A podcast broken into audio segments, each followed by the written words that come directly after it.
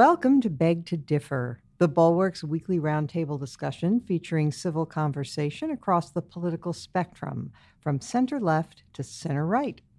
I'm Mona Charen of the Ethics and Public Policy Center, and I'm joined by Bill Galston of Brookings and the Wall Street Journal, Damon Linker of The Week.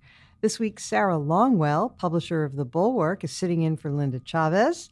And our special guest is Maya MacGuineas, president of the Committee for a Responsible Federal Budget, who joins us to discuss the latest report on federal spending and debt from the Congressional Budget Office. Welcome, one and all. Maya, first of all, God bless you for making fiscal sanity your life's work, but uh, it seems like it's getting worse and worse. So the CBO reports that the deficit will reach 1 1.02 trillion in 2020, a huge increase. Uh, and this is despite an expanding economy, uh, which usually causes deficits to decline. So, first question is uh, Is the CBO estimate actually too optimistic? Uh, it, it assumes, for example, that the 2017 tax cuts will be permitted to expire, which is doubtful. Um, and uh, and it doesn't uh, and it projects slower growth over the next decade. So it could be even worse. What what's your feeling about this? Well, first, thanks. It's nice to be with you. And uh, you are right. It is a long, hard sort of haul trying to push for fiscal responsibility. And it seems like it has only been getting more difficult as the political environment's been getting more broken. Um, and yeah, this this Congressional Budget Office report that just came out really is a huge, huge warning sign. And the reason I say that is never before in the history of this country have we had budget deficits that were this large when the economy was doing so well. We had trillion dollar deficits once before during the huge downturn in 2008, mm-hmm. but you mm-hmm. expect your deficit to grow when the economy is in recession. And you expect it to shrink and even turn into a surplus when you're in a period of expansion. Can we can we spell that out just a, a little bit? Because there are a lot of people in the audience who I suspect, like me, are not experts on budgets and, and you can be. Uh, come to the committee for responsible federal budget. But so in a in a recession um, the government is taking in fewer receipts from taxes uh, because the economy has slowed down right? And it's spending more money to uh, in a counter-cyclical fashion to goose the economy. So that's why you expect higher deficits during a downturn right? That's exactly right. So people okay. always think oh you run a, a, a fiscally responsible group. You care about balance balanced budgets. And it's not balanced budgets at all per se. That's there's nothing magic about balance. And in fact, there's times that you want to borrow and there's times that you don't want to borrow. And the problem is we borrow at all times these days. But when the economy turns down, just like you said, both you have something called automatic stabilizers, but parts of the tax and the spending code bring in less money and spend more money in a recession. That makes your deficit bigger. And then you also may have stimulus packages where you choose to spend more to make up for the demand of the lower, the, the poor economy. That is not what's happening now. We are in our 11th year of an economic recovery, which is in fact a record. And yet our budget deficit is growing every single year. And to hit trillion dollar deficits that are very significant as the share of the economy when the economy is this strong is just nothing other than utter recklessness. And I think it reflects just how broken the political system is right now, where basically you have no members of Congress, towards Congress, and certainly not the president, who are displaying any interest in paying for anything. So any policies that take place right now put straight on the national credit card bill, and that is what is uh, pushing these numbers up so far. So, when your people go to the Hill and talk to members about this, um, what kinds of things are you hearing from them? There is so much finger pointing. There is so much finger pointing, and you see it at the hearings as well, where it's always, I mean, it's pretty clear what each side will say, but Republicans will say, Democrats, you've been ignoring these huge, the huge growth in spending entitlement programs, our health care and our retirement programs. And it's true, those programs are growing faster than the economy. Their trust funds are facing insolvency, and we need to make changes to shore them up. What's the year they're expected to reach insolvency? Early 2030s is when Social Security, you're going to have automatic across the board benefit cuts if we don't make changes in advance of that. And you can't wait till the last minute. That, because, that leaves you with very few reasonable choices. We should have made these changes, frankly, 10 years ago. And then on the other side, you have Democrats saying, you just passed a huge $2 trillion tax cut without offsetting any of the costs, um, or that added $2 trillion to the national debt. And that's also true. So you have both sides blaming each other. You have no looking in the mirror of sort of how your own not paying for your priorities and ignoring the challenges in Social Security, Medicare, Medicaid, and our tax system are all allowing this to grow. And right now, you have a situation where the debt is actually growing faster than the entire economy. And that, by definition, is unsustainable. Uh, isn't there a deeper problem than mutual finger pointing? Uh, what I'm picking up, but you do this 24 7, so correct me if I'm wrong, is that at an intellectual or theoretical level, both political parties have come to the conclusion that deficits don't. Free lunch economics, and there's all sorts of models backing it up right now, and, and, fake, phony models. So, right, so during the tax cut debate, you heard so many people claiming tax cuts were going to pay for themselves. That should have been debunked ages ago. They're still saying it. Yeah, you still hear people saying it. And honestly, I can't tell which people believe it and just don't understand economics and which people aren't telling the truth. But tax cuts do not pay for themselves, even the best tax cuts, which do grow the economy they just don't grow the economy nearly enough to pay for themselves. Maybe they cover 20% of the cost, give or take. And then on the other side, I think what Bill is talking about rightly is there's this whole new theory, MMT, which is kind of the craziest don't worry about deficit spending at all. You can just uh, borrow as much as you want until you see inflation. Then Congress will raise taxes to stop the inflation. And it makes no sense on so many fronts. But the first is the idea of taking the decision making to control inflation out of the Fed, which is a highly functioning organization, and putting it into Congress, which actually closes itself down and fails to pass budgets, is a really weak start to all of this. And then thinking that Congress would come together and raise taxes suddenly when there's inflation, it just isn't going to happen that way. But the bottom line is what Bill's saying is right, which is everybody is looking for a free lunch. There's all sorts of justifications that are being thrown out to do it. And nobody wants to do what, what deficit reduction really is about, which is making hard choices putting policy over politics, focusing on the long, term instead of just the immediate, and being willing to compromise. And those are the things you actually need to run the government overall. And we we've kind of lost all of them from what I can see. What about the argument um, that you sometimes hear that, look, um, you deficit hawks, we've been hearing warnings from you for decades about that we were about to become Greece or that inflation was going to be raging out of control because of our deficit spending. None of that happened. Um, you guys are just Cassandra's. Well, no, not Cassandra's, because she was right. But uh, hey, we're right too. but you guys are, are, are chicken littles, and yeah. you're too frightened, and, and the the terrible consequences you've warned about have never happened. So maybe maybe we can just spend to our heart's content. Yeah, I mean, all of those stories would be wonderful if they were true. Usually, usually it is true that if something sounds too good to be true, it is. You cannot borrow your way to prosperity. But what's happened here, of course, is that we actually are worse off because of budget deficits. It's just not in ways that people see immediately.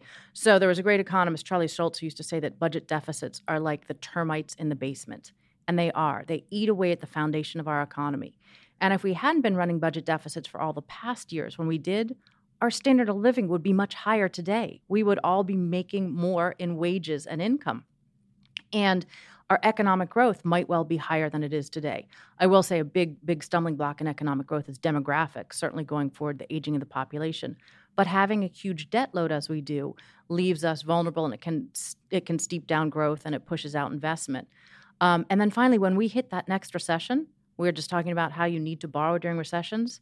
Our deficit, our debt is twice as high relative to the economy as it was when we went to the downturn of 2008.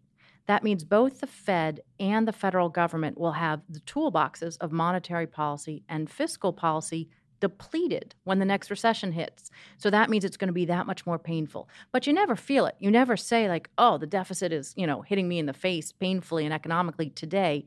It's lost opportunities and it's it's the vulnerabilities that we have going forward on a national security front, on an economic front, in terms of our standard of living, in terms of what things we might want to be doing, like a new social contract for a technology economy. These kinds of things we should be thinking about. We've already overcommitted our resources, so it's lost opportunities as well. And uh, don't we also pay an opportunity cost in the form of the interest on the debt? Single biggest growth in the federal budget is interest payments on the national debt. I don't care if you're a small government conservative, big government progressive, putting the money on interest payments, 40% of which go out of our economy into other countries because we borrow 40% of our deficit financing from abroad. Um, in fact, from countries that we're not politically aligned with in many cases. So interest is really just the waste that nobody should be it's, wanting our money spent on. Right. It's money that's not going to bridges and schools and many other things, fighting diseases or what, you know, whatever other priorities we might want to address. Yeah, no, we're feeling resource constrained in a lot of ways. And part of that has to do with that we pre committed so many so much funding. So much of our money goes to play thing, decisions that were made decades ago, and so much is paying the interest. And the younger generation, obviously, when you're young, you don't think about these things. You don't think you're going to get Social Security. You don't care. You don't worry about the budget deficit. But the amount of responsibility and burden we are putting onto them is absolutely unconscionable. It's the opposite of what our deal is supposed to be, which is each generation leaves the economy stronger for the next. What do you make? You mentioned the Fed of the way that President Trump has kind of been haranguing Jerome Powell about continuing to lower interest rates in this moment. Yeah, I think that actually goes to the point of how dangerous it is to have an assault on independent institutions. I think in this moment where we are desperately in trouble because of the loss of truth and trust, and those are the undergirdings of democracy, really, to have the independent institutions. You've got the Federal Reserve Board, and people are going to have opinions about interest rates, but you don't try to bully interest people to change interest rates. You want that to be done through expertise. Um, but you've got the Federal Reserve Board, you've got the Congressional Budget Office, other independent institutions like that I think it's critical that we use them because we need starting points and policies and numbers that we all agree are the truth. Then we can disagree from there.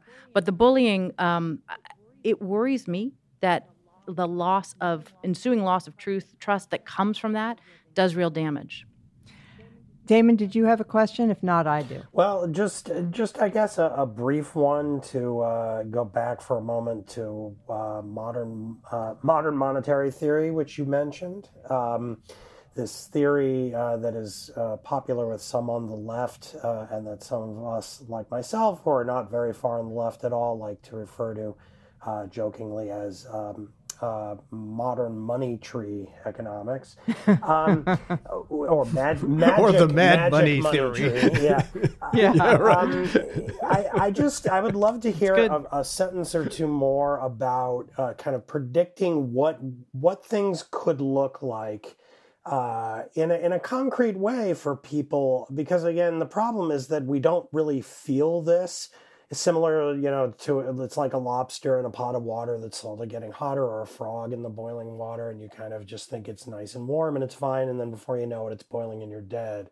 So Sanders, for instance, um, Bernie Sanders, uh, I've read a good piece that tried to kind of tease out exactly how much spending he he is really proposing if we enacted everything that he's promising and the estimate came in at about 97 trillion dollars over 10 years if you added that, according to this analysis, um, to current government spending, that would drive the total cost of government up to about $184 trillion, or 70% of the projected GDP over 10 years.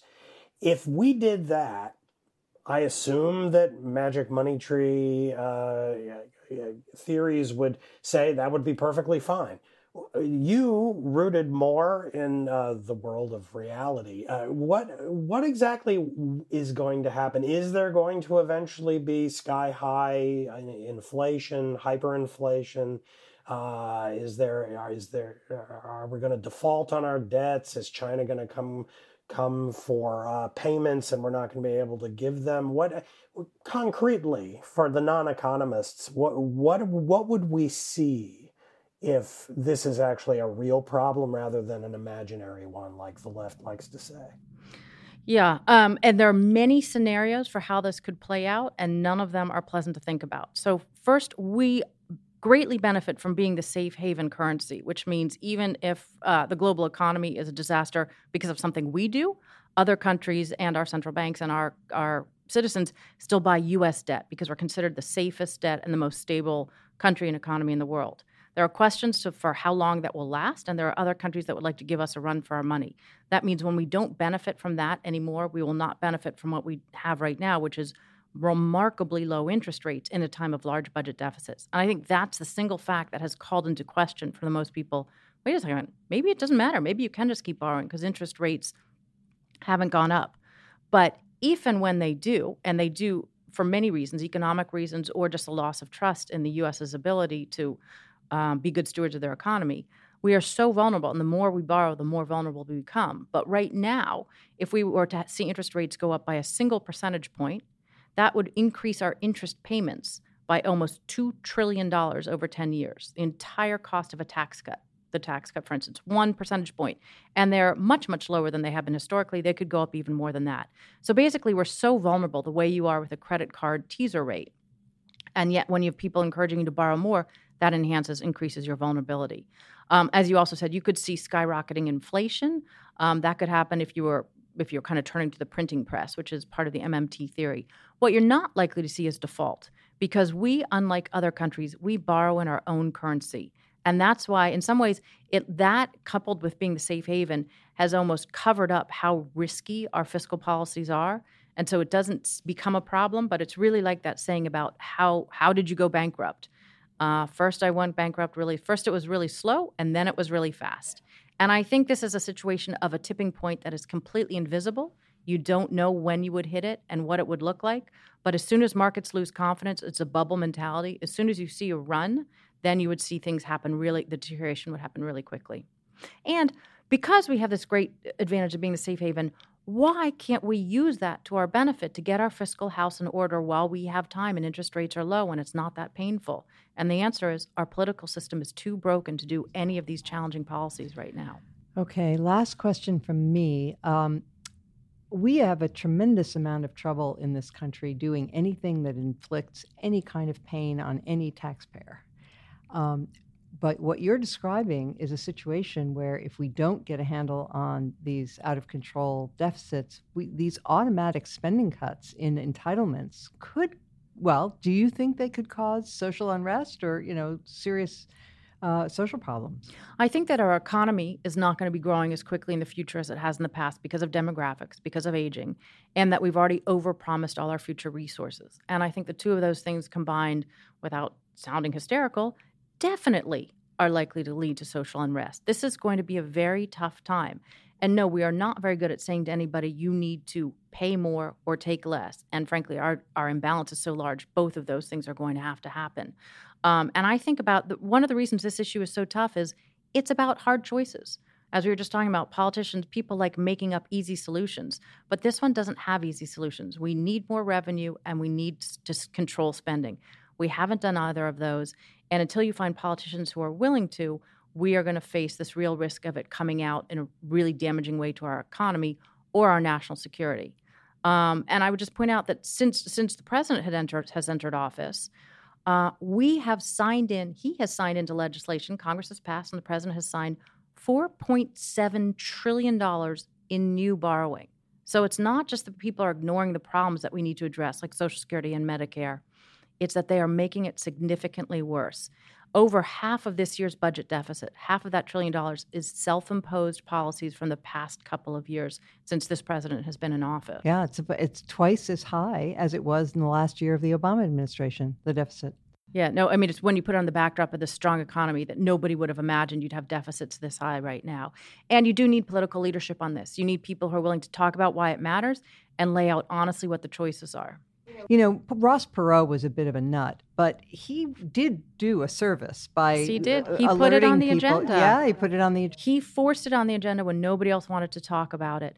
And in fact, we had thought so. We do do a program, U.S. Budget Watch, where we will score all the candidates' policy proposals throughout the election. We have a big report that just came out on healthcare, and if you look at the top four Democratic candidates, the range of what their healthcare proposals would do to the national debt is dramatic. Where where Pete Buttigieg's would actually save money overall to Bernie Sanders, which would increase the debt by $13 trillion by the estimates. And there's numbers in between.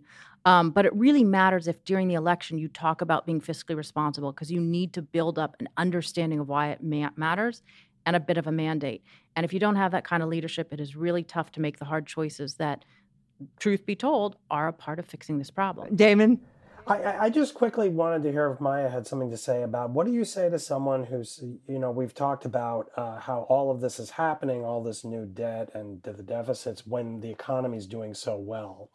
But what do you say to someone who says a major reason why the economy is doing so well is precisely because we're constantly stepping further on the gas by by piling on all of these tax cuts. So one reason why the last two years have been kind of gangbusters and, and unemployment has gone down to the mid three percent range is precisely because we cut corporate taxes tremendously and all these businesses have are flush with cash and they feel like they can now expand and hire more. So doesn't it kind of go both ways? If we if we had not had that tax cut, maybe we would be in a recession right now. I mean, yeah, I'm sort of ignorant about a lot of this stuff, so I am genuinely asking you that. Totally fair question. Um, and I'd add to that tax cut part. There's also been two massive spending cuts, and in fact, a second huge tax cut, 500 billion dollars in tax cuts in December that basically nobody noticed. So all of this is about stimulus spending when the economy is strong. And there are two ways that you can fuel an economy.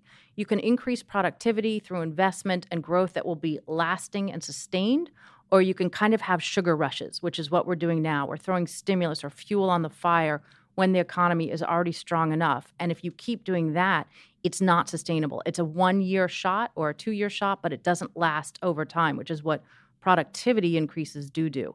So that's why a, an economy that's driven by saving, investment, productivity growth is one that lasts. An economy that's driven by short term stimulus spurts is one that ends up crashing. And so it might feel good right now, but it really hurts when we pay the price. And that price, again, is already being shown in interest payments in a debt that's the highest it's ever been since World War II, and a huge bill that's going to be spent, given over to our children. So it feels good in the moment. A lot of things do that aren't good for you. I would say stimulus spending during expansion is one of them. Well, thank you, Maya. Very, very informative and depressing, but uh, but we need to hear it. And um, I would I would just uh, urge people to uh, to go to your website, uh, Committee for a Responsible Federal Budget, where they can find find out more information. And do you have little links for where they can contact their congressman and that sort of thing? We do at Fix the Debt, which is another okay. of our sort of our outside game where we will send notices saying, "Let your congressman know about this." They never hear from people saying we care about the debt. So no. even one call, one email saying you care about the debt can make a difference to members. Okay, terrific. Well, thank Thanks. you for joining Thanks us. for having me. All right. Um, I want to thank Maya again for that incredible, uh, cogent analysis. Um, all right. Well, it was a busy week, uh, very busy week. So much happened. But uh, I think we all want to plunge into our reactions to the impeachment trial. This week, I would say it really became quite um, engaging because the senators were asking questions of the House managers and the president's uh, lawyers and uh, and you could get a little bit of a feel for where the Senate is. So um, one thing that struck me, uh, there were so many, but I'll just throw this one out there, is that um, you know they're talking about this elusive fourth Republican vote, possibly for witnesses, which, by the way, may be I- irrelevant in any case, since everybody already knows what the truth is, witnesses or no witnesses. Um, so this may be a little bit of a um, a red herring, but it is interesting that when you looked at the questions that were posed, Richard Burr posed a question about Mick Mulvaney's admission in that famous press conference uh, about this being a quid pro quo. And uh, I don't know that people were necessarily expecting that. So I, you know, it was a little tickle saying perhaps that's a fourth vote. But anyway, Damon, what did you, uh, what, what struck you? Uh, I mean, any, I'm sure many things did, but start anywhere you like. Well, I mean, all I can say is I, I I'm defeated. I'm ready to kind of gather up my marbles and go home. Uh, you know, I when we we first started this podcast, right as all of this was starting to come together, it was about a week or two after the revelations about Ukraine first broke in the news, and then it became clear that the Democrats were going to pursue impeachment and I was I was sort of willing to to give it a try and say, yeah, this sounds really bad what Trump did. I can see those transcripts and it's pretty clear what he did and president shouldn't do that and so I don't see how the Democrats can av- avoid trying to pull this off. Uh, but here we are, and nothing is going to change anything. Uh, you know, this the news this week about Bolton's book and the fact that he sounds like he would be ready to testify pretty brutally against Trump uh, and actually expand the the evidence base against him. But uh, in the end, I, I, guess my view coming out of all of it is that yes, uh, Trump is not going to be removed, and in the end, it doesn't really matter whether anyone testifies, and including Bolton, and not only because it's not going to change the final vote, but also because but we're going to find out what's in Bolton's book anyway. He's going to go on television and he's going to tell us, and eventually the book will come out and it's going to sell in the millions. And everybody's going to know, and they're going to know in time, uh, I trust, for the election, which is really how you get rid of a president.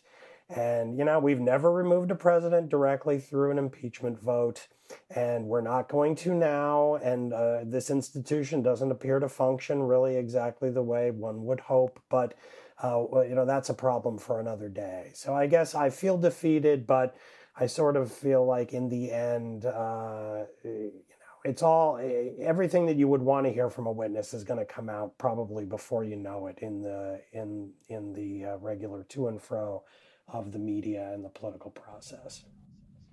Sarah, one of the um, early lines from the Trump defenders was um, uh, that there were no direct witnesses linking uh, the uh, the uh, halt of military aid to a desire for a quid pro quo. And then the news broke that Bolton had said exactly that in his book, and then the Republican line became we really don't need any more witnesses.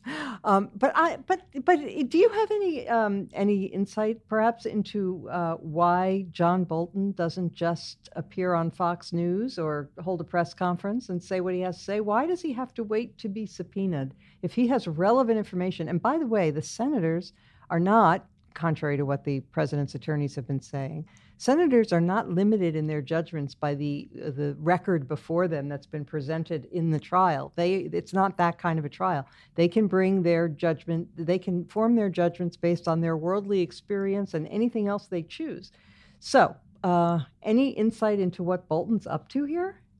I mean, I don't know anything more than anybody else would, but uh, I suspect it has something to do with the drama around book sales and um, mm. and and and probably some cross pressuring uh, if he were to offer up too much. And, I think it's better if he does it under oath as opposed to going on TV and doing it. But um, at this point where things are so precarious, and I have to disagree. Um, with Damon, I think I think witnesses matter tremendously. I think nothing is more important. I think this you know, it, it, it feels it feels like a foregone conclusion because we all know how far gone the Republicans are, how in the tank they are for Trump, and so it seems like an acquittal is inevitable. But that doesn't mean that it isn't super important for a firsthand witness like John Bolton, who has that level of credibility with Republicans, despite the fact that they're trying to smear him now.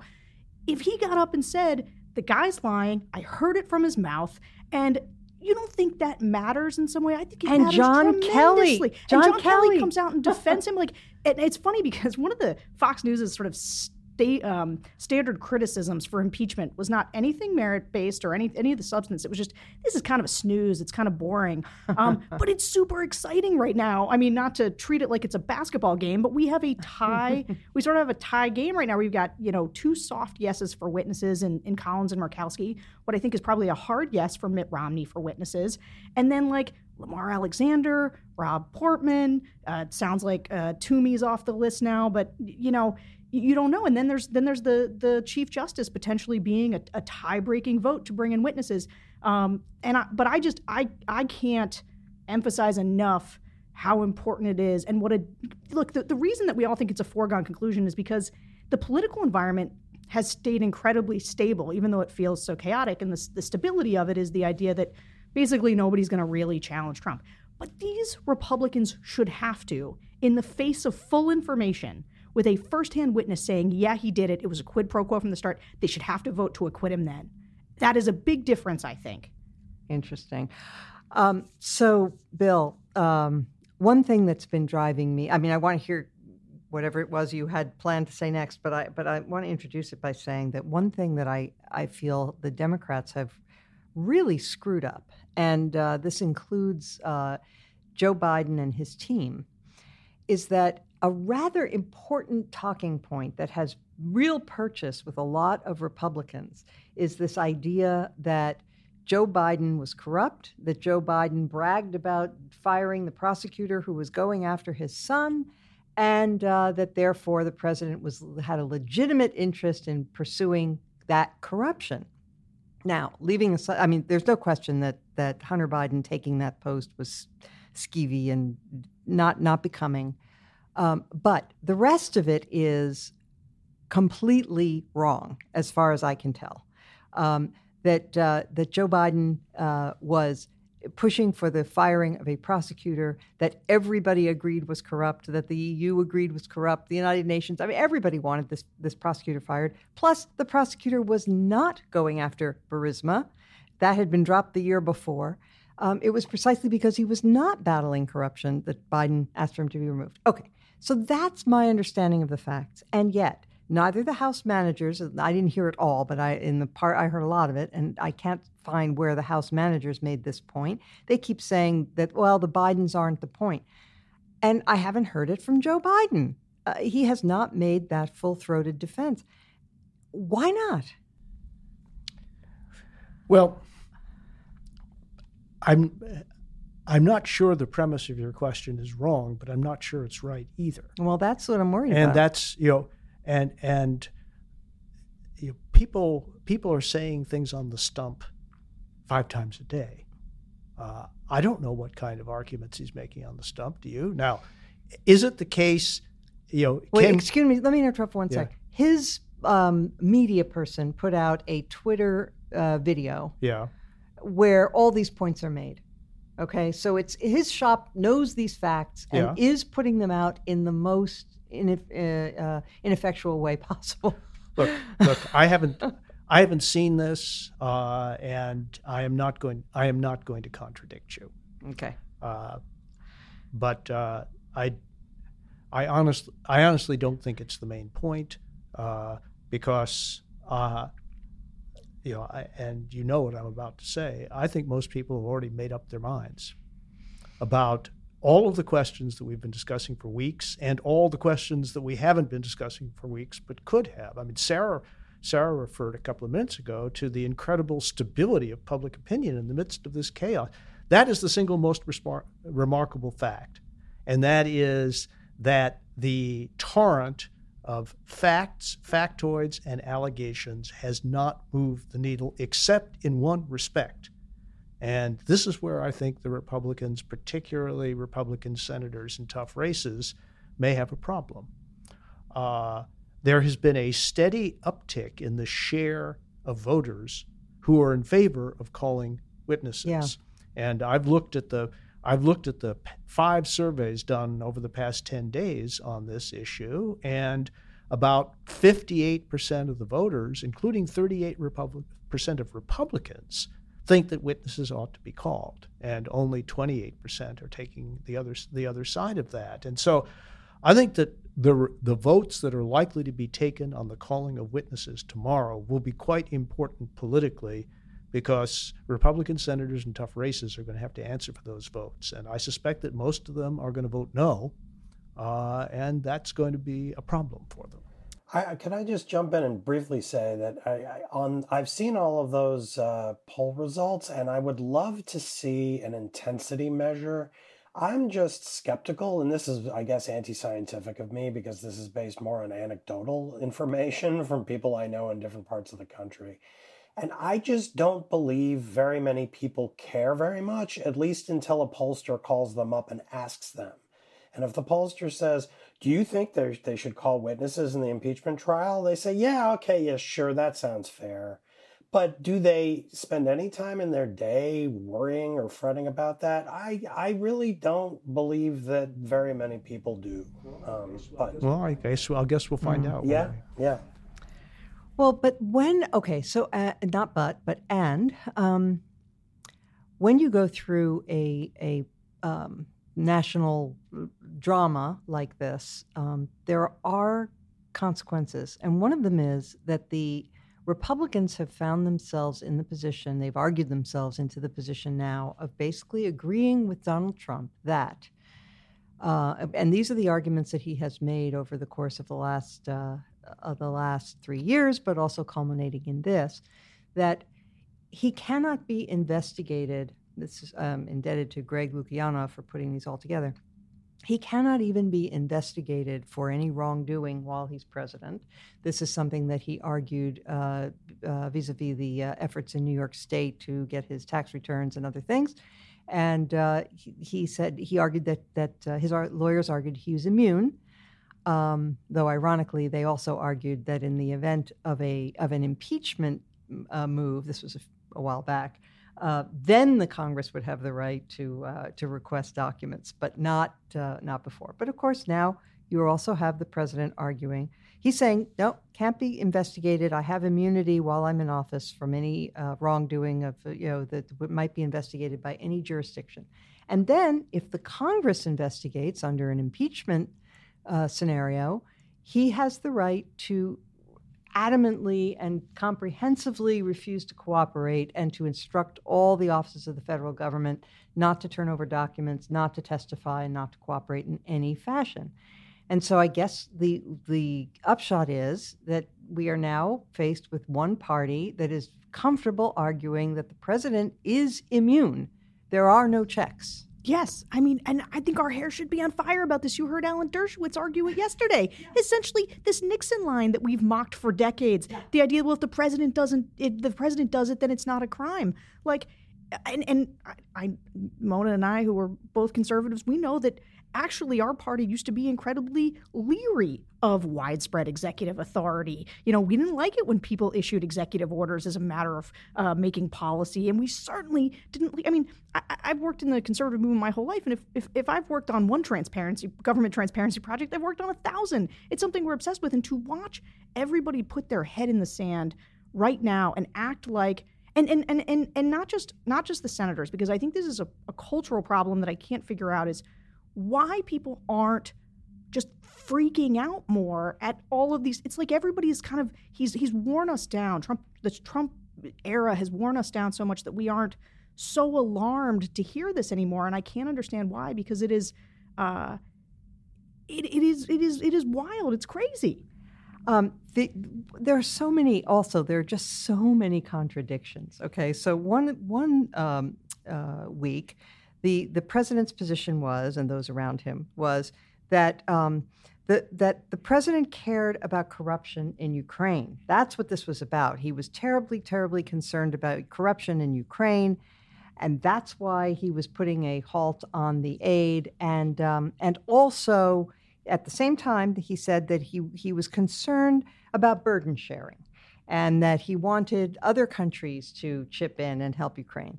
And uh, Preet Bharara pointed out, you know, those two things are in tension. I mean, really, you if you if you're saying that you don't want to, to forward the aid, which by the way you can't do under the Impoundment Act, but in, but leaving that aside, details, uh, details. yeah, details.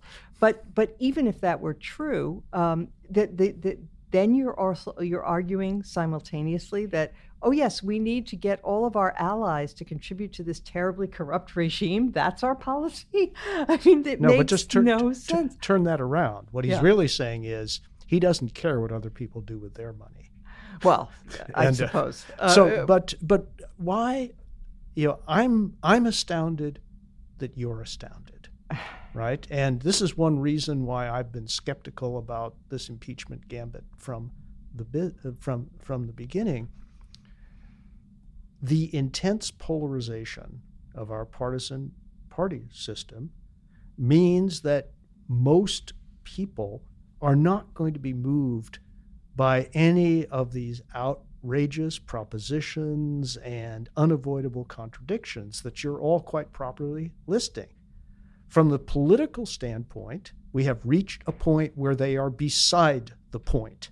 That's where we are based on the evidence. And we can talk about this on this podcast for the next 10 months.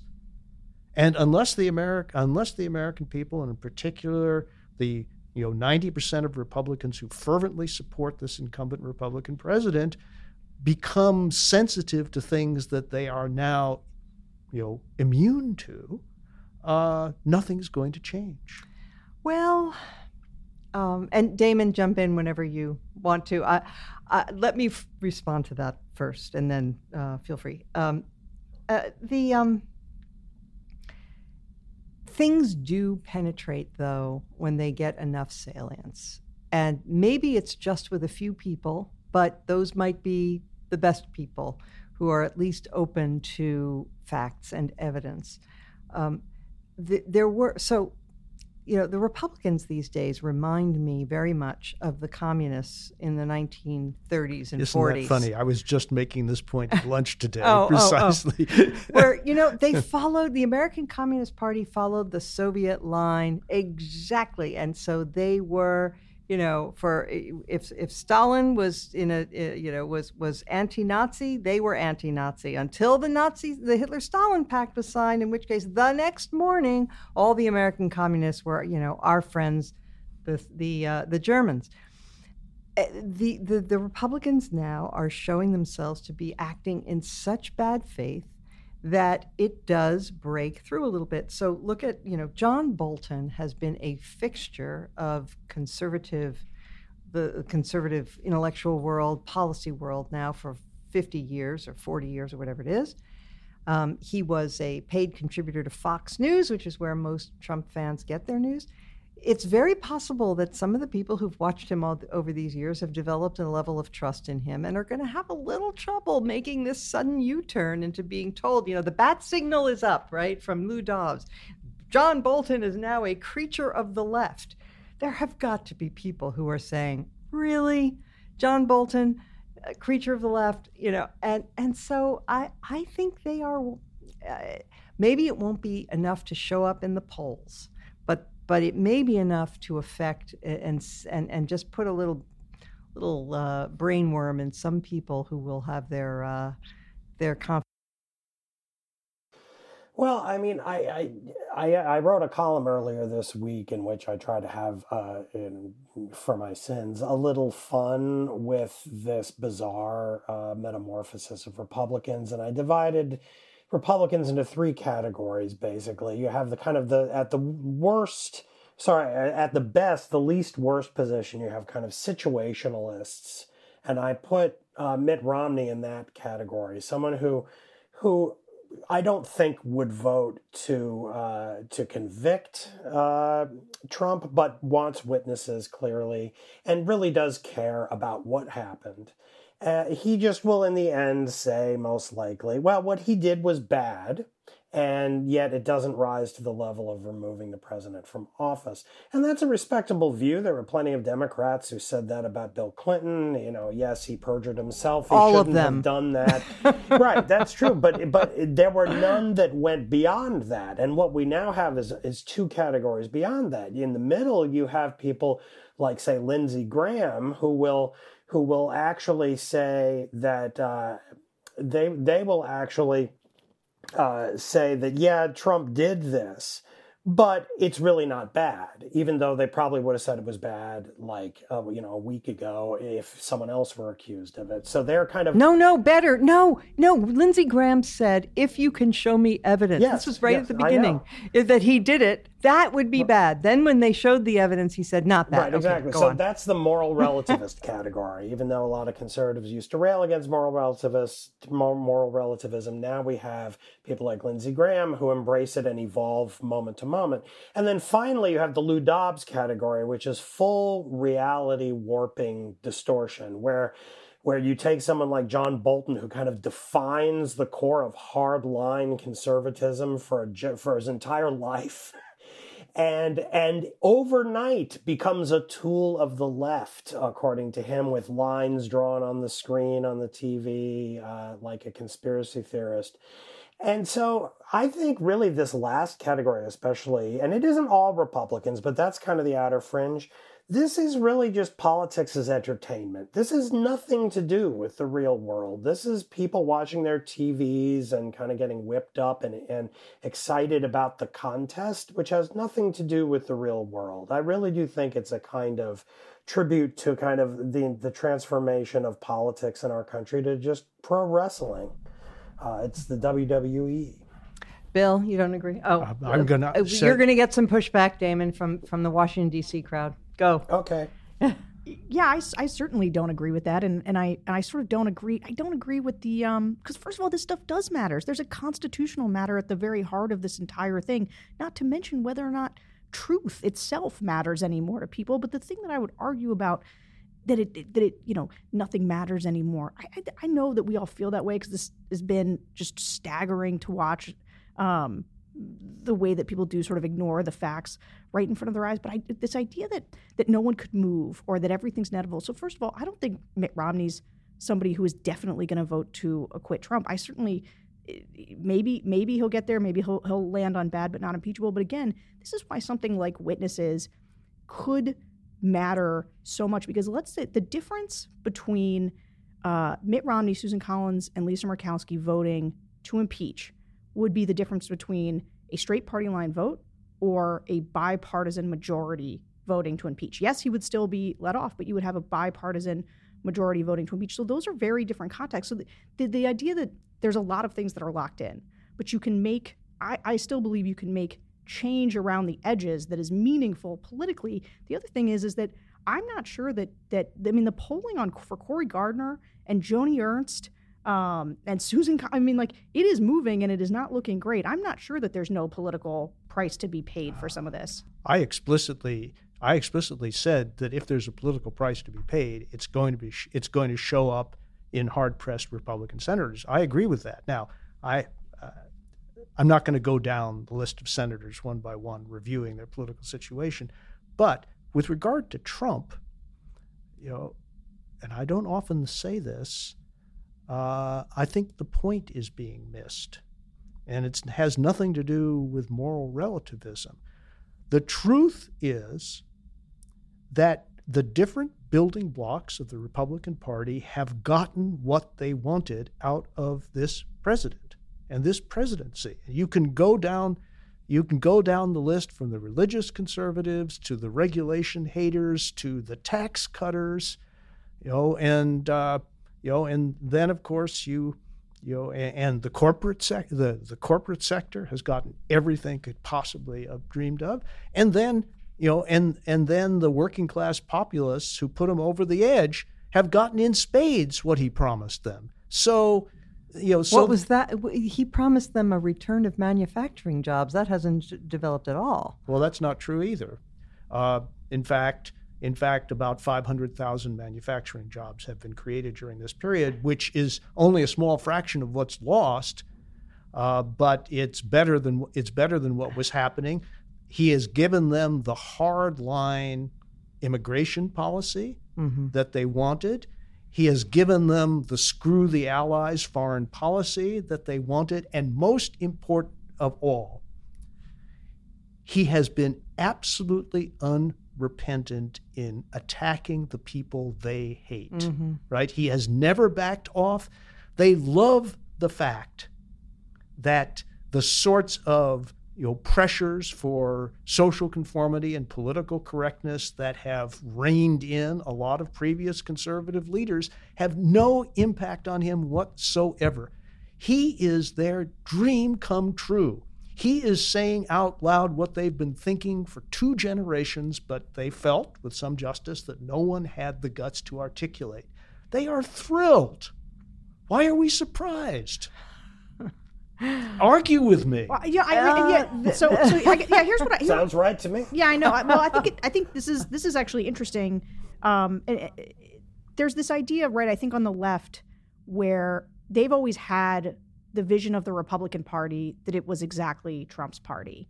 And I think that it comes as a shock to uh, sort of institutionalist conservatives who thought of conservatism in an entirely different different way. Thought it had lots to do with character and about fidelity to the Constitution and about limiting government. Um, and we weren't actually in it to own the libs. Um, and it didn't come from a place, I think, of of sort of a, a cultural hatred for for different groups. And I mean, look, the Republican Party that I came up in um, certainly uh, under George W. Bush was was very uh, pro-immigrant. I mean, Reagan, H.W. These were these were all people who talked uh, warmly about and it, it, with it with great cultural affection for for immigrants. And so, I, I, I think I will admit to some naivete about what was an undercurrent in the party. I mean, I think Charlie Sykes sometimes talks about it as a there was a it was there. There was always this sort of recessive gene um, that was in the party that has now subs- now now has become the dominant gene. Um, and and I think there's there's something close to to right about that. Um, but I think it's I think I think it's wrong to say that because the way that you said it just made it sound like all of the right is okay with this. I mean, college educated Republican women are walking away from this party so fast. Uh, it's why 40 seats got flipped in the House. Um, I, I think that they are uh, shrinking. They are relying entirely on a voting bloc of non educated white men, which is not a growth demographic. And I think this is um, political suicide that they're committing in slow motion. And I feel like the idea that we all just sort of tolerate it and uh, and say and, and and and and excuse it or make rationalizations for it. Like I just think we should be fighting it with everything we have all the time. I'm not arguing with that, but let me just put a question on the table that we can revisit in ten months. Okay. This is and it's not my job, but you know I think Sarah, Mona, it's quite right. You're, it's it's yours. What is your current estimate of the share of the Republican Party that will cast its ballot for Donald Trump in November? It depends on who the Democrat is. And this is and this is I'll put it back on you. This is this is part of the problem. Those women who walked away and voted for Abigail Spanberger and Mikey Sherrill and uh, and Elissa Slotkin, I don't know that they vote for Bernie Sanders. Oh, and, I know that. I'm pretty sure they won't. Well, actually, I, am pretty sure they won't too. In fact, and I, I do focus groups with these people all the time, and they won't. And so we've got this this uh, this this problem with the extremes on the left that are also that that is part of what's going on here. Here's here's the good news. It's good news for me, and I think it may also be good news for you. Assume for for a moment that the nominee of the Democratic Party is Joe Biden. Yes. Okay. Under that assumption, what is your prediction about the share of Republicans who will break ranks with this egregious president and support Joe Biden? I think it is a tipping point majority in places like Wisconsin, uh, Pennsylvania, Michigan, potentially Arizona. 10%. Yeah, that's about right. Well, that's not hugely more than the percentage that broke ranks in 2016. A little more. A little more, exactly. Is that commensurate with the added information that they've gotten about this man in the past four years? Well, it doesn't matter though, does it, for the for the results in the election, right? All you need is a few more. Well, that is true, but let me. Uh, I'm sorry to be so argumentative. No, no, this is good. Yeah, but, this is the right conversation to have. But, but beg to differ. yeah, but it looks to me as though this is going to be a close election. Okay? That is an astounding fact about the current state of American politics, that this is going to be a close election. And it's going to be a close election because the strength of partisan antipathy is so powerful in contemporary politics that it will restrain people who know better from breaking ranks. Well, you're talking about the uh, the Republicans and their willingness to vote for this heinous character called Trump, but uh, but you're not letting off the Democrats, are you, for no, con- contemplating Bernie not. Sanders? But I will. But I will say this: when my party nominated George McGovern, the result was a landslide.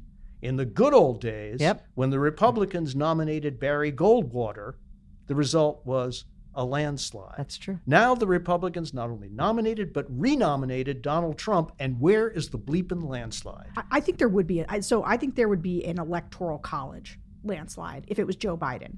I think I think Bernie Sanders loses. I think Elizabeth Warren probably loses. Uh, but I think that uh, Joe Biden would would win an electoral college landslide. Well, if there is a I'm benign, sure. if there is a benign and loving God, we'll get a chance to test this proposition.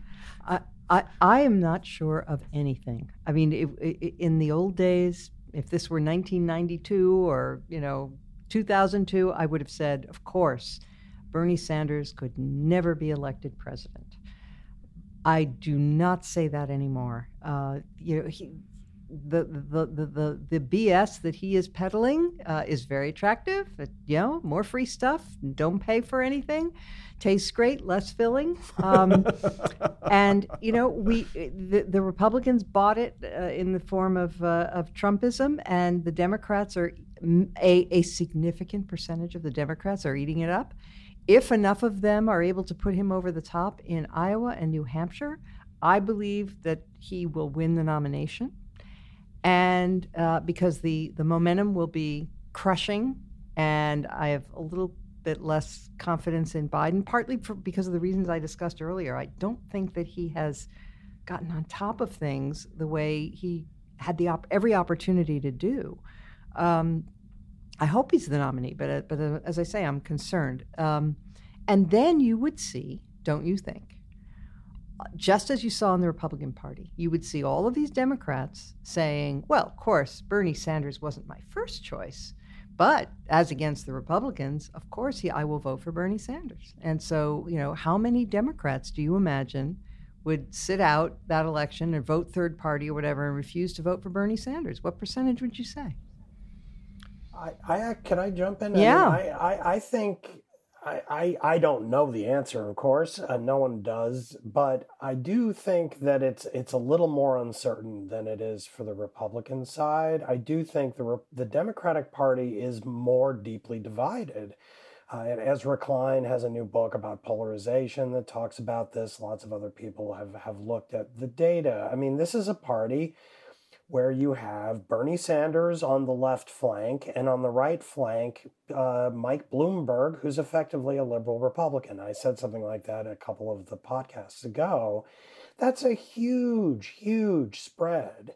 And I I don't think it's as easy to imagine the people who are tempted by and are now giving Bloomberg around eight percent uh, in polls, despite the fact that he hasn't appeared on a debate stage at all, all because of these commercials that he's running.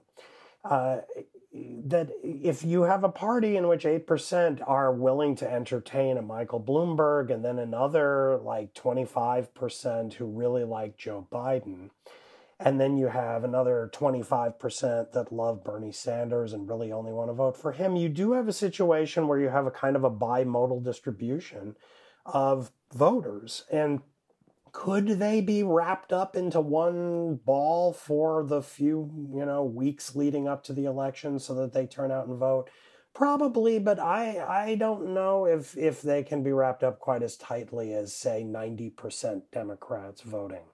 Uh, in the way that you can assume 90% or more uh, consistency on the Republican side. So uh, it, the Democrats are in a tough a tough place in, in this regard. I think. Well, we shall see. Uh, the uh, Iowa caucuses are on Monday night. Um, and uh, so we'll have some more information the next time we gather. I had thought that on this podcast we were going to get to the Middle East peace plan. Um, if if anybody has anything pressing to say about it, we can we can do that. Um, well, Jared solved it, right? Because he'd read a few books on it, so now it's solved. Well, why don't we talk about it for just a minute? Um, because it gives me an opportunity to say something non completely hostile to the Trump team, which is unusual for me. But uh, look, uh, the way this was done was obviously um, inept. Uh, you don't attempt a deal by just imposing one side's preferred solution and saying take it or leave it, which is basically what this was.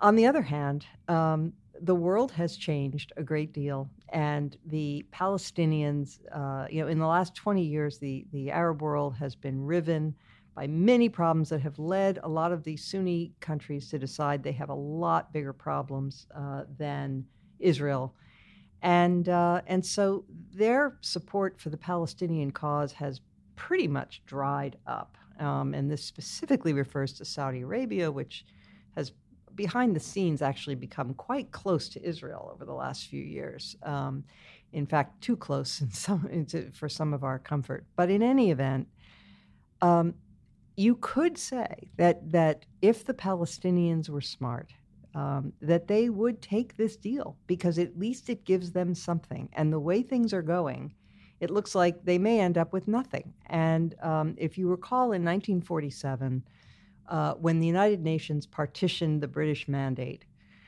they, they gave they, they partitioned the region into two states, one for the Arabs, one for the Jews. They gave the Jews Tel Aviv, Haifa, um, you know, the Negev desert, you know, and a few other little towns, and they gave the Arabs most of the best places. And the Jews said, fine, we'll take it. And the Arabs said, no. Well, the late, the And- late Abba Eban Yes. famously said that the Palestinians never miss an opportunity to miss an opportunity. Yeah. Here is, but here's the bottom line, I think, on this peace plan. This administration has ignored egregious misdeeds by the Saudis, truly egregious, in the name of linking them into a tight coalition with the United States, which would then enable us working through the Saudis to put pressure on the Palestinians. Well, and also to be against Iran. Okay, but but with regard to what we're talking about right now, if you want to know why Yasser Arafat didn't come close to signing on the dotted line at Camp David at the end of the Clinton administration, and he was very frank about this. He said that without Saudi support, there's no way that I can. They will kill me, quote Mhm. unquote. Mhm. Okay. There is nothing that this administration can do to purchase Saudi support that it has not done. Will the Saudis deliver? Their, their first initial statement in response to the peace plan is charitably described as lukewarm, Mhm. Mhm. right? And the reaction from a number of other Arab states that are very dependent on us, on us including the Jordanians, was frigid. Okay, the Gulf states, for reasons of their own, made happier noises. But if the Saudis aren't on board with this, not just in a wishy-washy way, but pushing the Palati- Palestinians in this direction, it ain't gonna happen. Mhm. And so the question is, have they snookered us? Have they gotten an alliance in return for an expectation of performance when it counts, and they have no intention of delivering on that expectation? Well, remember what Trump said about uh, about Obama with Iran, which was actually accurate. But uh, he said he gave away, you know, so much, and he got nothing in return from Iran. Um, it wasn't completely true, but it was, largely true. And uh, it's hard to see much of a difference between that and this uh, vis-a-vis the Saudis. Uh, he's since it's given away of a lot. Since at the end of the program, I will let that stand. That's the only reason. okay. Damon, did you have anything before we wrap up? Not really. I Okay. mean, all I, all I would say is that the, the deal is is a deal for Israel. Um, Yeah. It, it, it's, it gave Israel, and especially the, the kind of Likud part of Israel, exactly what it wanted. But That's it's also it's also enough for Gantz and, and the blue and white uh, agenda, showing where the Israeli center is now, and that's fine for them. But but uh, as you started uh, saying right at the beginning, uh, you know you don't you don't actually enforce and impose a, a deal on only one side if you want it to work. Yeah. So, Yeah. Okay, final thoughts. Uh, did you want to uh, draw attention to something this week that you either agreed or disagreed with or just thought needed more attention, uh, Bill? To tell you the truth, no. Okay, that's fine. No worries.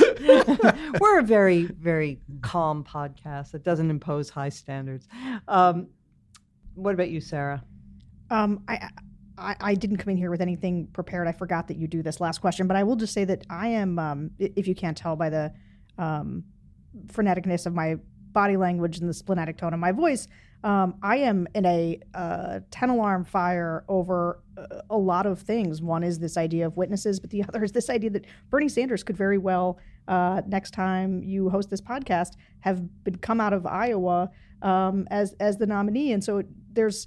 Uh, I, I just this is a real low point, um, and I'm hoping things turn around either tomorrow or Saturday, and we do get enough Republicans to vote for witnesses, um, and that the Democrats uh, get control of themselves here and and find a way to uh, blunt some of what what is starting to look like runaway progress for Bernie Sanders.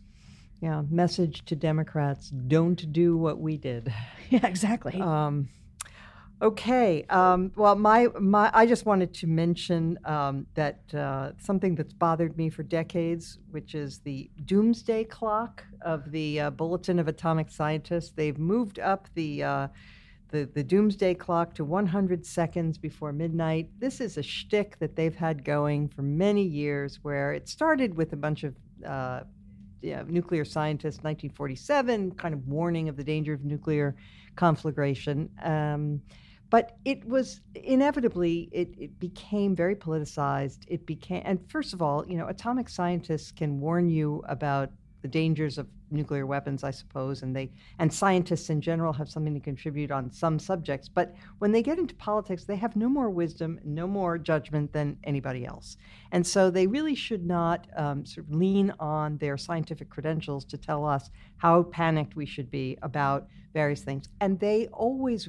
urged panic upon us in the West um, for uh, not engaging in arms control agreements, for example, or for building up our side. So when Ronald Reagan put uh, intermediate range missiles in Europe to counter a move that the Soviets had made, the people at the doomsday clock turned it closer to midnight, and they were always encouraging us to uh, to panic um, about these things. And now their big thing is yes, there's a danger of nuclear conflagration, but there is also the danger of climate change. Well, climate change is a long term problem that is going to be plaguing the planet for decades and possibly centuries. And it isn't the sort of thing where you could say it's 100 seconds to midnight. Uh, it's even under the, I mean, yes, we should be concerned about it, but even under the most uh, dire predictions, the serious consequences are a good many years off. So, I, well, right, and uh, but I do think that uh, I do think the doomsday clock, uh, if it ever had a